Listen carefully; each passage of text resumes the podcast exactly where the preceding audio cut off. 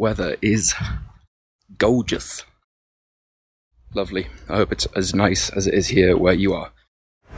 You're listening to the Propane Fitness Podcast, your ultimate resource for fat loss and muscle gain, with none of the gimmicks. With your hosts, Yusuf and Johnny. Simple rules, dramatic results.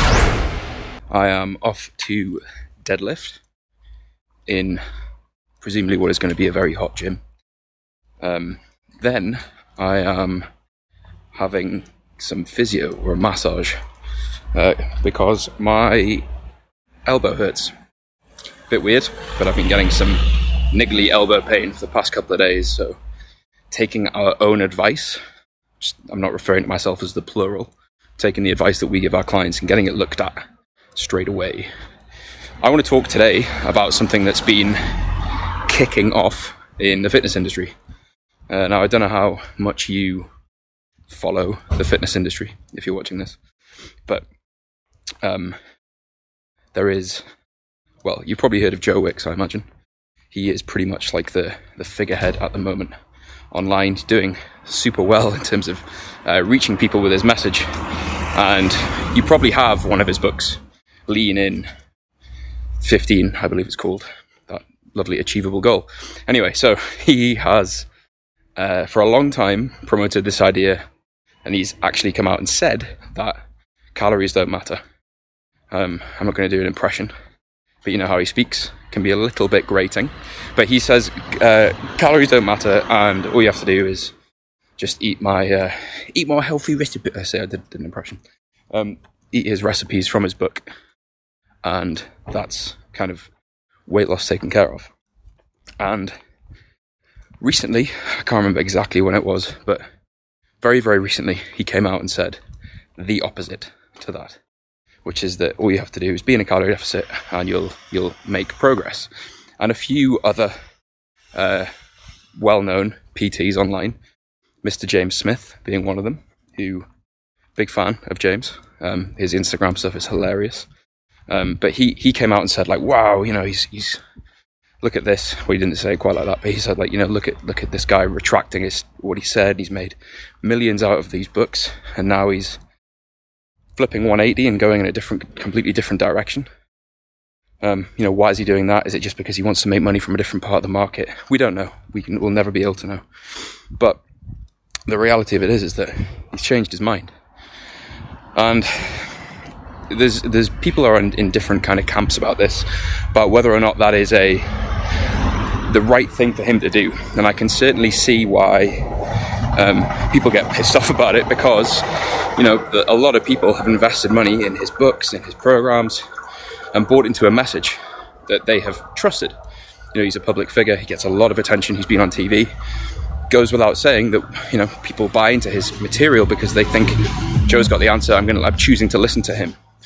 Um, so this kind of about turn, change of mind is a little bit like, what are you doing, man? Like, where's, where's my refund for my book? Um, the way I feel about it is I'd far rather that if he's going to be reaching that many people, that he is at least talking about something that is logical, evidence based. I hate that phrase, but evidence based. Um, based on kind of the fundamentals of physiology, which is, you know, the laws of thermodynamics and all those things that actually govern what causes weight loss and weight gain. So, you know, if he's going to talk about calories, I consider that to be a positive thing. Um, I can see why people get pissed off he's changing his mind, but we changed our mind. You know, for years, we were um, talking about carb timing, we were talking about specific foods. We followed tons and tons of different diets that were, frankly, shit, did nothing. Um, we promoted that message. We, subs- we followed the carb backloading concept for years, um, or at least it feels like years. And then we changed our mind because in the face of new evidence, we found something that was better, that was simpler. And I think, like, it's to be honest, you know, I don't want to speak for why he's doing it, and I'm sure there are some motives behind it that I, I can't see. Um, but the mark of like a good scientist or a good, I think I'm lost. Shit. Yep, I am lost. Brilliant. Um, the mark of a good like scientist or a good practitioner or anything is that you know in the face of new evidence you adapt your opinions you adapt your methods to incorporate that and so in the very most very most very basic version fair enough mate but can see why people are a bit pissed off what I do want to talk a bit more about, though, and something I posted on my personal Facebook and um, Propane Facebook yesterday, is, is this idea that people distill this advice down into like, oh, it's just a calorie deficit, mate. Like, all you got to do is uh, eat less and move more, and you'll get in the shape of your life. And honestly, that is such annoying advice because, like, it, I, agree, it is that simple. Like, that is fundamentally what you have to do, but it's the same as saying, oh, all you got to do to get rich, mate, is earn more, save more, and spend less. Which, like, in principle is really simple. In practice, really difficult.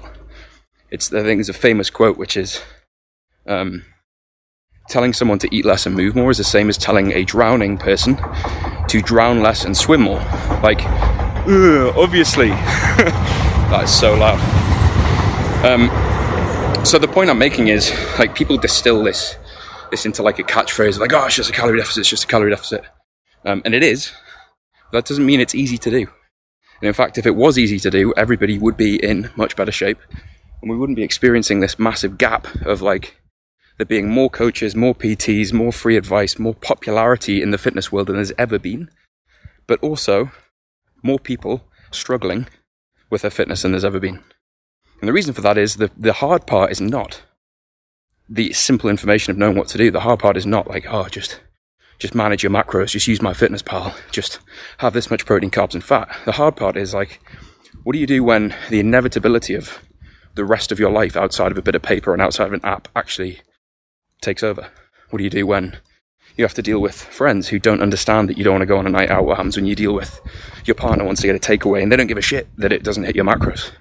That's the stuff that's difficult, the real life aspect the managing the simple theory and putting it into practice every single day consistently. That's what's hard. And that's why most people can't do it because they think they are told that it is really easy. They are told that it is really simple. They try and follow something theoretically perfect, fail, and then have to start again, and start again, start again. And then they think that it's the method's fault. So they think that, oh, method one didn't work, so I need keto, or I need paleo, or I need fasting, or whatever. The fact is, it's not the next magical thing that you need. It's not something else that you need to try. It's you need to take the simplest, the easiest version, which granted is managing your calories, your macros, and hitting a sensible training program. And then focus all of your effort on, like, right, what does my life look like? How can I go about managing these two? Because realistically, for most people, hitting certain macros every day, training four times a week, getting enough sleep, doing whatever habits you want to do. That's really difficult to do. Most people can't do it. That's why so many people struggle because all the advice is based on the theory and none of it, very, very little advice is based on when the rubber hits the road, the practice of what happens on a day to day basis. So, as I was recording, the internet very kindly died on me. So I didn't want to just leave you hanging just as I got to the part where I actually made some uh, some recommendations. But basically, where I think you should place the majority of your effort, the majority of your energy is not acquiring more information, not finding a new program, not optimizing your current program. It's putting effort into managing the ups and downs of your life, the situations that cause you to derail. And one of the simplest ways to do that is to do what we call a weekly review. It's basically the process we go through with our clients on a weekly basis. And it's simply looking back over the past seven days and evaluating, right, what's caused me to fall off the program here? What got in the way last week? What events, situations, mindsets, day, like part times of the day, days of the week caused me to fail or caused this to be harder than normal? And then just sensibly evaluating and thinking, well, what can I change? What could I do differently? And often the difference between making consistent progress every single week and struggling is one or two small tweaks or changes in your schedule. And obviously, that's what we help to, uh, that's what we help our clients to do. We've seen thousands of different situations at this point, and so it's really easy to just take one strategy from something that you know that's worked and drop it into a situation where someone is struggling around a particular thing that happens at work every week or a particular part of their life that they're, they're struggling to deal with at one any, any point in time. So it's looking back over the past seven days, what went well, what didn't go well, and what needs to change over the next seven days in order to improve. And this just becomes a very slow, steady, progressive, iterative process where you're always making changes based on what's happening, what's actually happening in your life, and you become your own experiment rather than something failing because something happened in your week, blaming the diet and trying to change the diet or improve the diet or follow something completely new. So, as a quick final wrap up, if you would like to learn how we do all this stuff, everything that I talk about in these episodes, everything we talk about in our podcasts, articles, Facebook posts, whatever, if you want to learn a bit more behind the scenes of Propane Fitness and what we do with our clients, we are hosting a free behind the scenes five day kickstart essentially where we are going to be covering nutrition, training, mindset motivation, overcoming and dealing with plateaus or sticking points, and then how to actually build all of this into a plan that works for you, aligned with the goals that you have. That is starting on the 9th of July. So depending on whether or when you're listening to this, that may or may not have already been and gone. If you would like to take part, it's in a secret Facebook group. All you need to do, send us a message on Facebook, Instagram, or send us an email to admin at propanefitness.com. There's no catch. You can take part totally for free. All that we ask is you engage with what we are teaching and try as much as you can to, to action the stuff that we are basically going to be giving away for free.